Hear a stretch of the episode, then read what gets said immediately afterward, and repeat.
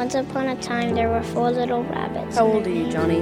She asked. Sixteen. We few, we happy few, we band of brothers. It For was the today- best of times. It was the worst of times. A wise old king once said, Of the making of books, there is no end. How true today. Of the overabundance of writing published each year, what's worth reading? The answer is simple read only the best. Come join the discussion on Just the Best Literature. Well, hello again, everyone. Thanks for listening in today. Well, with me in the studio today is my wonderful producer, Mr. Dan Arnfield. Good afternoon, Dan. Hello. Glad to have you back. We're done with classes, by the way, for everybody out there that might wonder why aren't you having more programs? Well, we had a lot of essays to do and a lot of tests to grade, but that's all over. Also, with me in the studio is one of my best friends in literature, Mr. Grant Turgeon. Welcome back into the studio, Mr. Turgeon. Yes, thank you very much. Well, on our last program, uh, we covered uh, chapters 128, 129, and 130. And today we will be discussing chapters 133, 134, and 135. And basically, for all of your readers out there, it's, it's chase the first day, chase the second day, and chase the third day. so it really is really very interesting. Now, uh, this will be the next to the last program that we're going to be taping on Moby Dick. The last program is going to be the epilogue, and then Mr. Turgeon and I are, going to discuss with you our favorite highlights from the book. And by doing that, we want you to go back and listen to the whole series. I think it would really help you. So let's start now with chapter 133. And uh, I like to call this chapter Moby Dick is like the great God. so go ahead. Well, this Give it to me. These last three chapters are the climax to the book. They finally confront Moby Dick after searching for him for such a long time. They've been following him all over the high seas, and now they have caught up to him. But the problem is, it seems like Moby Dick wanted them to see him. he wanted to be spotted, and he lured them in by making the sea around him seem extremely serene and calm. And so, of course, the Pequod unloads its boats, and all of the sailors start chasing after Moby Dick, and then he strikes because it was all a trap. Right. Yeah, he's. We can talk about this as we go. Just a few few things from chapter one thirty three that that I wanted to highlight just a little bit is. I think the first couple sentences are hilarious because they go to bed that night. You know, they have the midwatch, and uh, Ahab he can't sleep because he's trying to get Moby Dick, but then he smells him.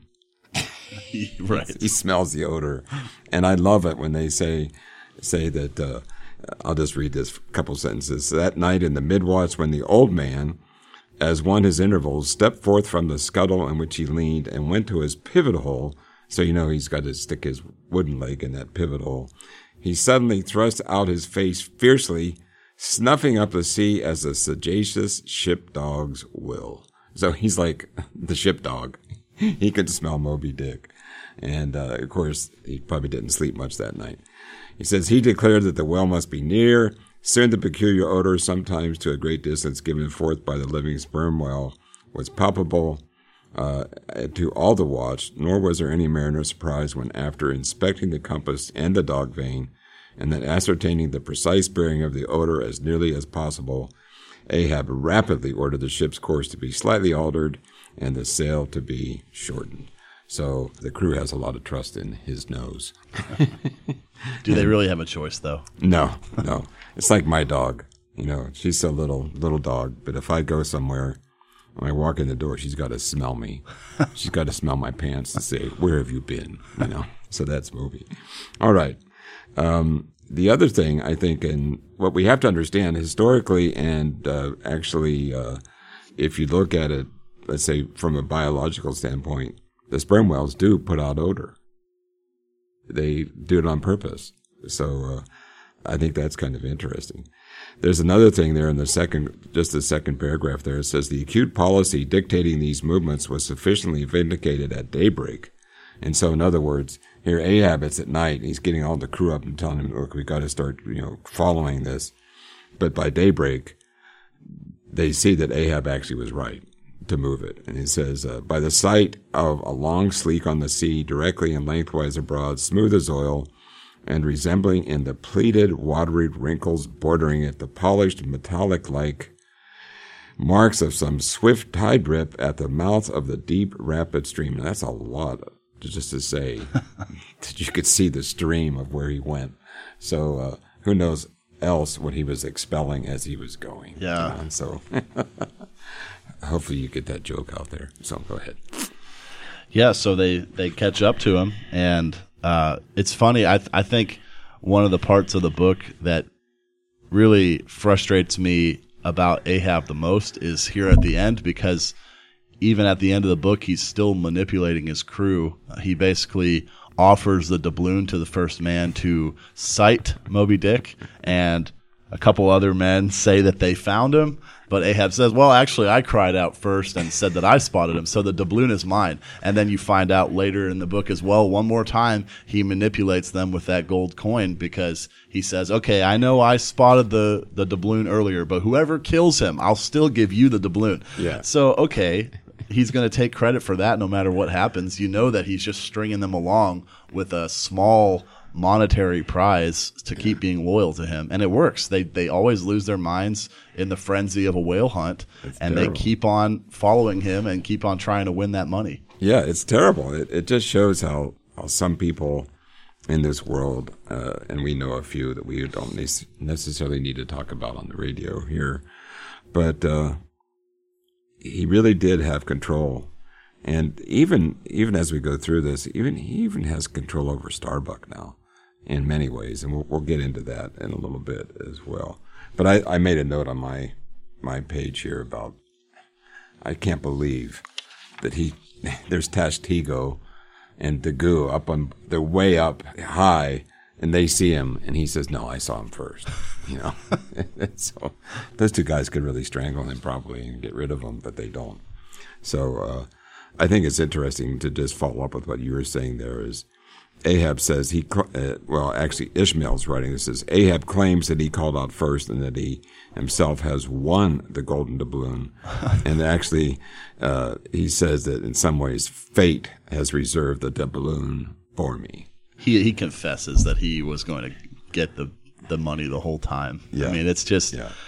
it's it really did frustrate me a lot reading this part of the book, just seeing how manipulative and dishonest he is. And if any crew in history ever deserved to stage a mutiny, it was this one. And Yeah. Starbuck thought about shooting him in his sleep, and now you know he's he's robbing the pagans on in his crew of money.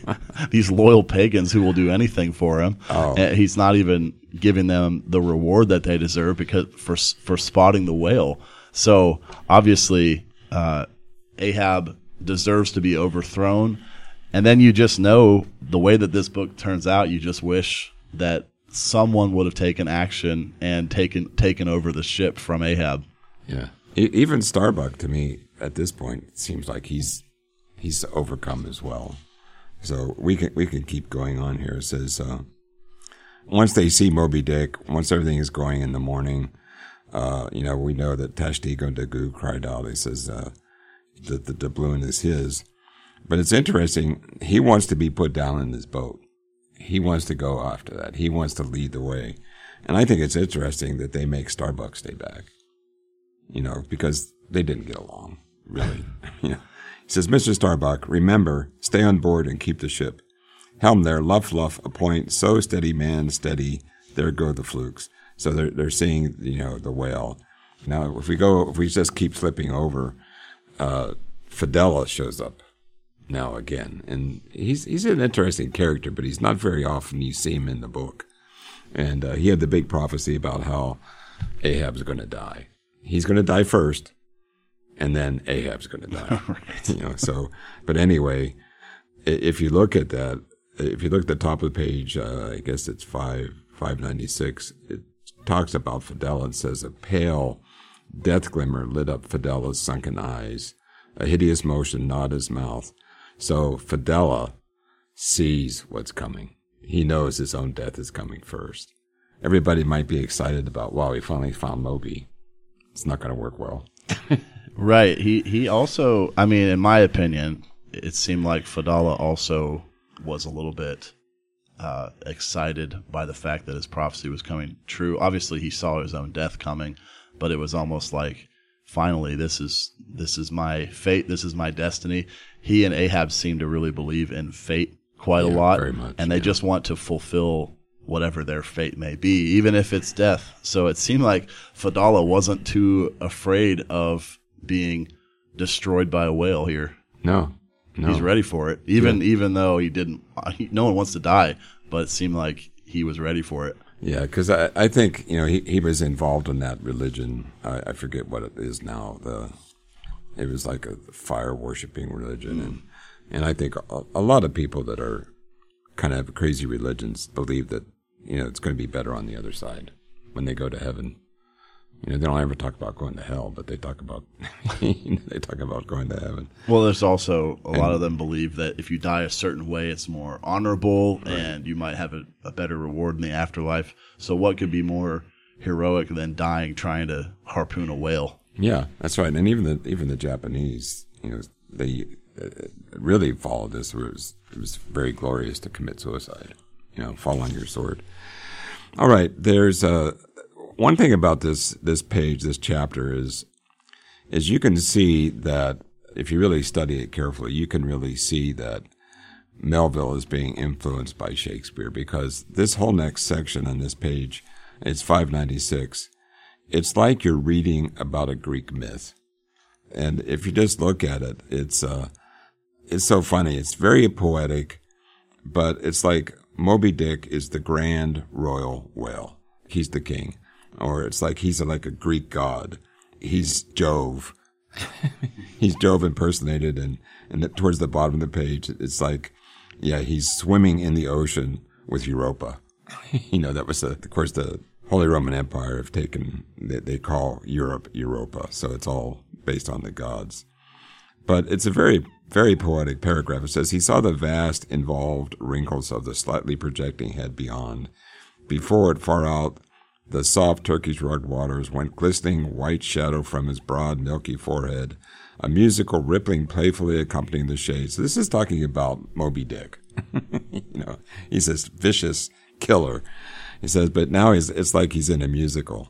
He says, uh, he was playfully accompanying the shade and behind the blue waters, interchangeably flowing over into the moving valley of a steady wake, and on the other, either hand, bright bubbles rose and danced above his side. So here these guys are wanting to kill this thing, and, and then Ishmael gets poetic with it. So I also noticed how Starbuck seems to be the only character who always is talking in Old English, um, almost like Shakespearean level English. Yep.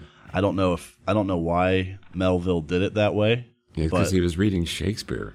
But Starbucks seems to be the one who is not quite committed to the chase of the whale. Right. And he's the one thinking deeper about all of the possibilities.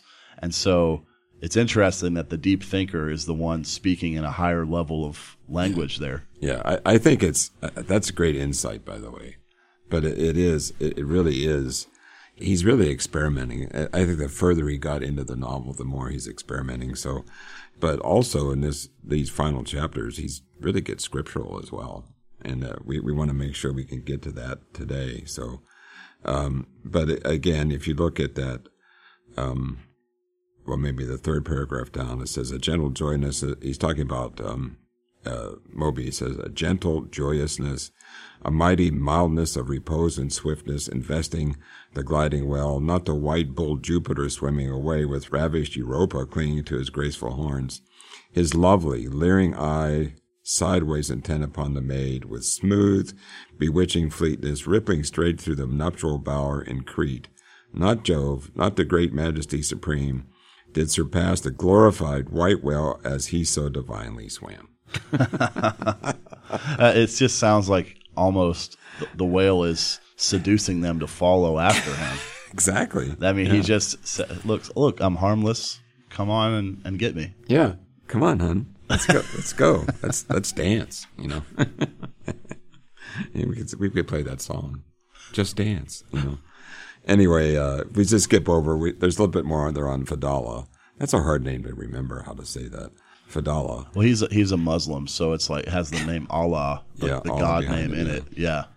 But if you go to the next page, it's really funny. Is Ahab is all excited they're going to get the they're going to get the well, and then this whole swarm of birds come in, and they actually are trying to warn Ahab that Moby is right underneath him. he can't see. He, he's in the boat now. You know, he's got one one good leg. He's got a harpooner there, and they're looking for Moby Dick, and Moby Dick is right underneath them. And the birds come in and they start swirling around to warn him. And that's isn't that how it is with a lot of these whales when they come up above water? Some of the birds maybe feed on whatever is stuck to the whale. Isn't, Oh, I'm isn't sure that there's- right? I'm sure there's snails and mollusks and Yeah. everything else stuck to them. So it seems like the birds are excited for the whale to come up above water and then they can feast.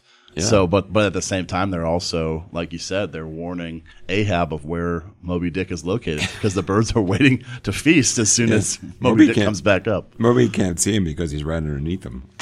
Yeah, so, anyway, Ahab finally gets it with the birds there. It says he whirls the craft aside from the tremendous apparition, then calling upon Fedallah to change places with him. He went forward to the bows and then seizing uh, Perth's harpoon, commanded his crew to grasp their oars and stand astern. So what they're saying is, okay, now we can see him. But as it says here in this chapter, you're talking about a maliciously intelligent beast, and he's right underneath them.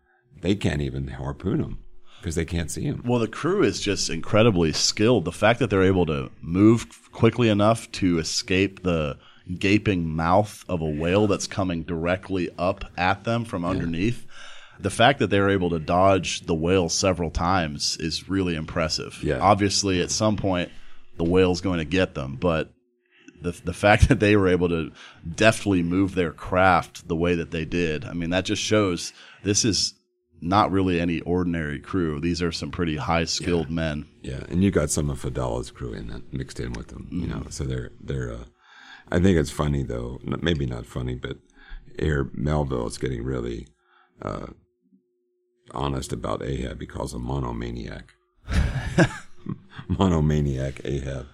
Anyway, we can keep moving. There's one uh, line in here I don't really understand because we don't read the book of the Maccabees. But he compares Ahab to Antiochus elephants in the book of Maccabees. And I don't know what that means, so it's not the spiritual stuff we want to talk about, you know, so. But notice then, uh, this is the page of one, 599 at the bottom. It says, Fedallah incuriously and mildly eyed him. The clinging crew at the other drifting end could not succor him. More than enough was it for them to look to themselves. So Fedallah is in the picture, but he's really gazing at Moby Dick. He's really looking out, you know, he's actually, I think he's looking out for Ahab. He's trying to protect him. And so, uh, uh, anyway, um, I think the next page, what's really important is Starbuck does not want Ahab to go after Moby Dick. He wants to protect him. Right. And- yeah. Basically, day one of this chase of Moby Dick ends with Moby Dick biting through one of the boats.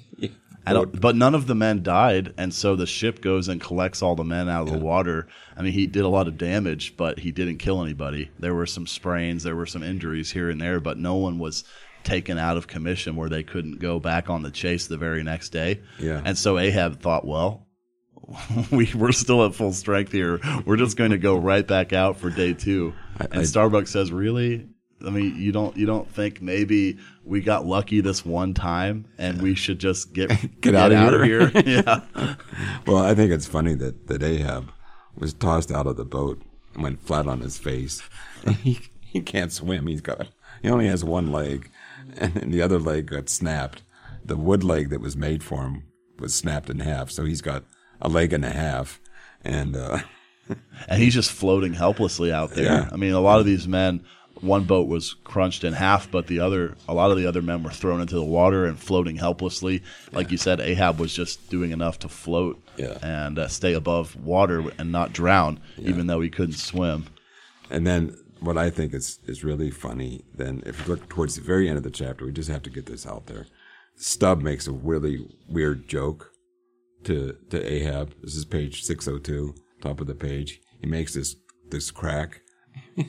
then uh, Ahab calls him a poltroon. He's an utter coward. Uh, so he really slaps Stubb, you know, because Stubb is the happy-go-lucky guy, you know, this kind of thing. And then, then at the bottom of the page this is what you talked about earlier. Is he comes in, he gets all the crew together and offers them the doubloon again.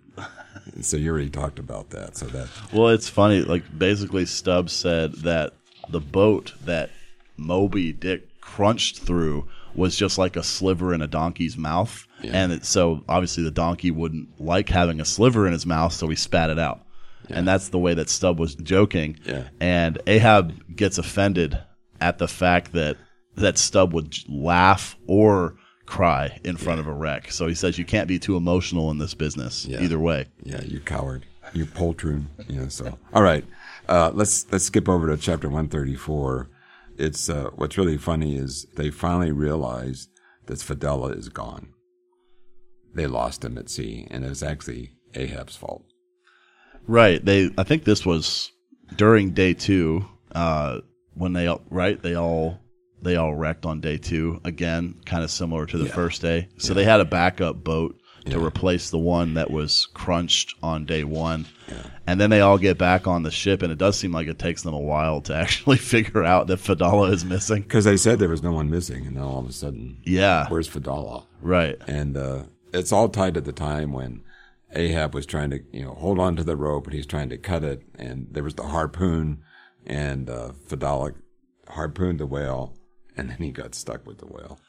Well, that, it seemed like it seemed like a lot of the crew members actually did successfully harpoon the whale. Yeah. But all those different wires got crossed literally, and that's what tangled up all the boats, and it even tangled up Fedallah's entire body. Yeah, he's he's actually tied to the whale now. Right. Yeah. So he he's got not at the bottom. He's not at the bottom of the sea. He's actually in his coffin. Yeah. You know, because that's what his, his prophecy was. Just horrible because then they then they see Moby Dick. I think maybe it was the third day they finally see Fedallah's body just being dragged along. Yeah. As they're as they're hunting him the third day. And that's when Ahab knows he's dead. Yeah. All right. Uh, the the other thing on the second day is I think it's funny that Stubb comes back into the picture. This is page 605. And he's just like, this is the second day. Even after all the trouble the first day, Stubb is just happy go lucky. Towards the bottom of the page. He says, By salt and hemp, cried Stubb, but this swift motion of the deck creeps up one legs and tingles at the heart. The ship and I are two brave fellows. Ha ha. Someone takes me up and launch me spinewise on the sea, for, for by live oaks my spine's a keel. Ha ha. We go to the gait that leaves no dust behind. So essentially, he's denying that he's a coward. He's call he's calling himself a boat. Like you guys can all hop on top of me and we can sail after Moby Dick. yeah. See, I'm not a coward. I'm not a coward. So anyway, the next page, uh, Ahab leads the crew to their fatal goal. It says the hand of fate had snatched all the souls, and by the stirring perils of the previous day, the rack of the past night's suspense, the fixed, unfearing, blind, reckless way in which the wild craft went plunging toward its flying mark. By all these things, their hearts were bowled together. So they're all essentially going to go down with Ahab. Well, it also says in this on this page they were one man, not thirty. So basically, they were the arms and legs of Ahab doing all of his will. Yeah. and it didn't matter what any of them thought was a better decision. It doesn't doesn't matter all the times that they probably should have overthrown Ahab. Here they are chasing the whale, and in the moment, they're all for it. Yeah. Even if they didn't think it was a good idea before the chase started. I know, even Starbuck. Yeah, he's supporting it. And the thing is, I think it's interesting that he uses the word Antiochus in here. I mean, it's like from Maccabees. I want to just go read that now to see what he's talking Oh yeah, it's probably Yeah. a really fascinating story. Yeah. yeah. Uh, then the- thing about this chapter, and, and again, it's uh, typical of sperm whales, but Moby breaches himself, and uh, this entices Ahab to make sure he follows. Um, it says, uh, if, you look at the second paragraph down, it says, uh, so suddenly seen in the blue plain of the sea and relieved against the still bluer margin of the sky, the spray that he raised for the moment intolerably glittered and glared like a glacier. And so that's his white head. You know, it looks like a glacier. And then um, at the bottom of the page there, it uh, It says, uh, Which page is this? this is page 607. Oh, okay. It says, as if to strike quick terror into them by this time, being the first assailant himself, Moby Dick had turned and was now coming for the three crews. So he's not only going after Ahab now, he's going after all three. He says Ahab's boat was central, and cheering his men, he told them he would take the whale head to head, that is, pull straight up to his forehead.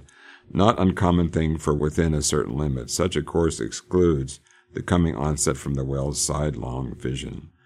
But here that close limit was gained, and while yet all three boats were plain as the ship's three masts to his eye, the white whale, churning himself into furious speed, almost in an instant as it were, rushing upon the boats with open jaws. And so he was going after all three boats now.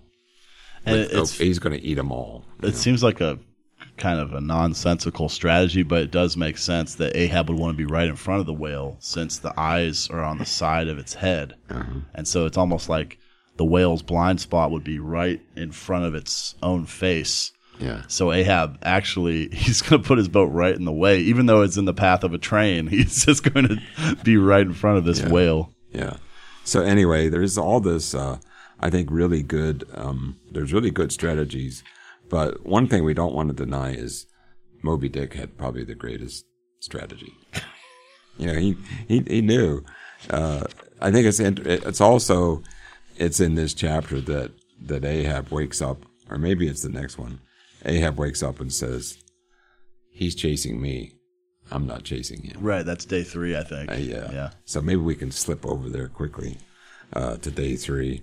And again, for all of you listening out there, you're just going to have to uh, to make sure you read these all in detail. But one thing I think that's that's interesting in this chapter, and again, this is this just shows, I think, uh, Melville's understanding of the Bible. If you look at the second paragraph, this is page uh, six thirteen. It says, um, The morning of the third day dawned fair and fresh, and once more the solitary nightman at the foremast head was relieved by crowds of daylight lookouts who dotted every mast and almost every spear. So they've got the lookouts already there. But Ahab is in a really happy mood. He said, Do you see him? cried Ahab, but the well was not yet in sight. In his infallible wake, though, but follow that wake, that's all. And so he's giving instructions look, just stay with the wake, you know, don't go anywhere else. And notice what Ahab does. He says, What a lovely day again. He says, We're at a new made world and made for a summer house to the angels. This morning of the first of its throwing open to them, a fairer day could not dawn on the world. So here's what, he's saying, and, and again, there's, this is really scriptural. What he's saying here, he's really quoting Jude 6 there. And he's really quoting Second Peter, where they talk about the angels in their estate. And so he said, Wow, look at this day. So beautiful. The angels could see it as a you know, as a great day. But then he goes on to say later in the chapter is that Moby is actually possessed by the fallen angels. Now, you can only get that in Jude 6 and 2 Peter. I mean, so so he knows about this. It's true that, you know, angels can possess animals like dogs and, wolves and pigs. and pigs.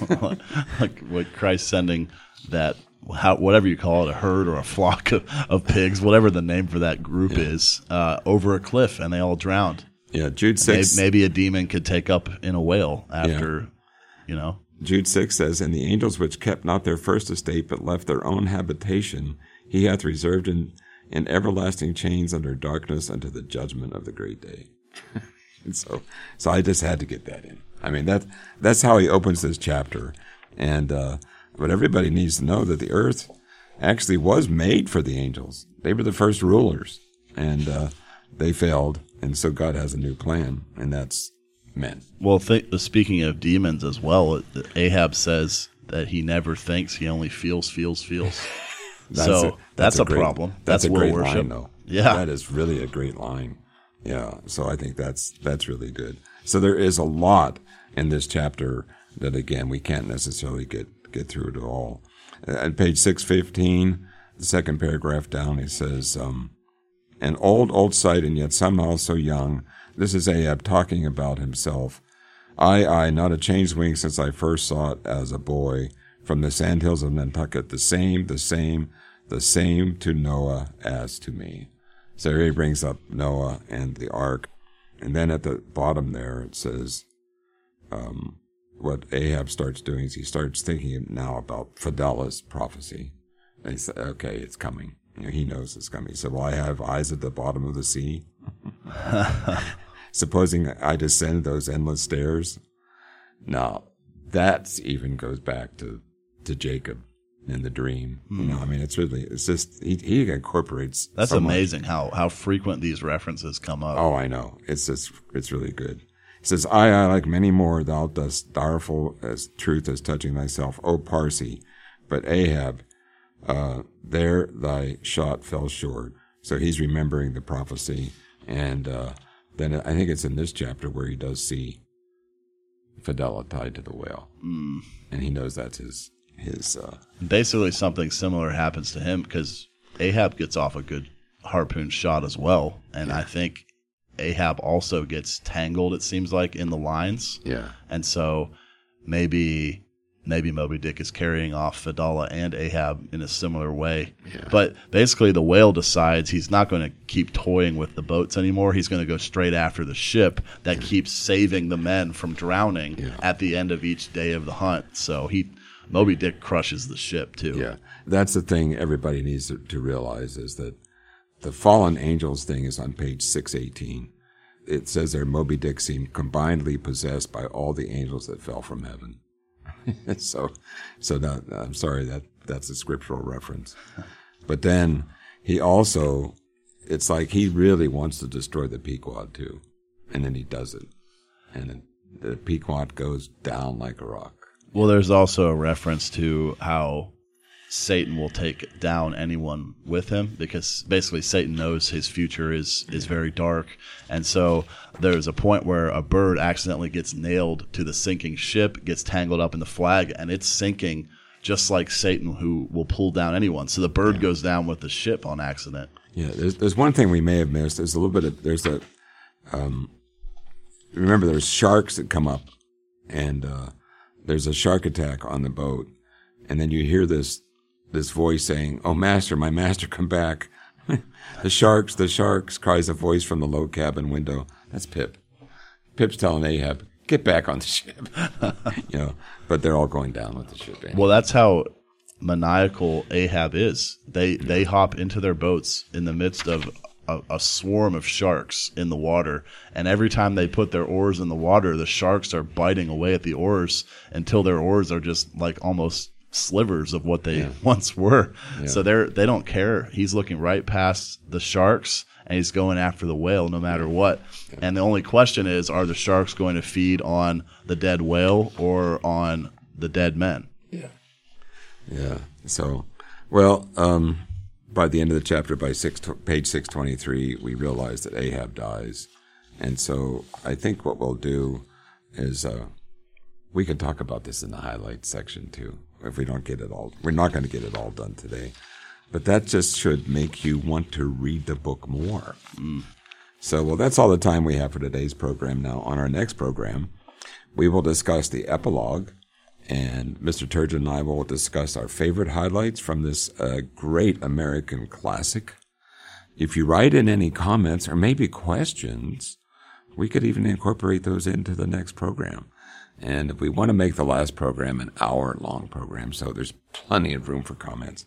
I know someone called me recently and said, you know, we're really sorry that you always have to complain there's no comments. Write that down so we can Yeah. read it as a comment. yeah, well, well, send it in. And then uh, someone else called and said, uh, "You and Mr. Turgeon, you guys are so good together. We really love you." I said, "Why don't you send some comments in then?" So, so they promised to send a comment. So we'll see. We'll see what happens here. All right, now uh, you can buy Moby Dick at Amazon.com. I really recommend you buy the book and read it, and then you have all of this, the episodes to listen to, and so you can really enjoy that. Well, thank you very much as well. You got me a, a lovely decorated copy. So Oh. Yeah, I, that- Uh. ch- I cherish this gift and I, I'll definitely be reading it many times Oh, over. Yeah, well, so will I because I have to teach it. That's a good incentive. So, so I, I told those students, you know, if you don't understand what I'm saying in class, just go listen to Go listen to the episodes. All right. So please buy the book. You're really going to enjoy it. And, and go to Amazon, as Mr. Turgeon says, and get the classic version. And it's really, it's a penguin classic. I'll tell you, it's, it's just worth having on your bookshelf. Um, now, you can also find a copy in your local bookstore. Also, you can also check your local library. So please, please, please, please write me some comments you may have to jbl at pcog.org. You can follow JBL on Twitter at jbliterature1. And I know even recently I'm getting more uh, viewers on JBL, so I know you're out there listening. Now, you can also follow JBL on Facebook. Simply search for Just the Best Literature, and I will be beefing up that page. Uh, in June, we're going to be starting our new series, and I maybe I'll announce a little bit about it today. It is going to be titled "Read Like Churchill." So we're going to read the books that Churchill liked to read, and it, the list is amazing, and I know you're going to like it. So until next time, keep reading.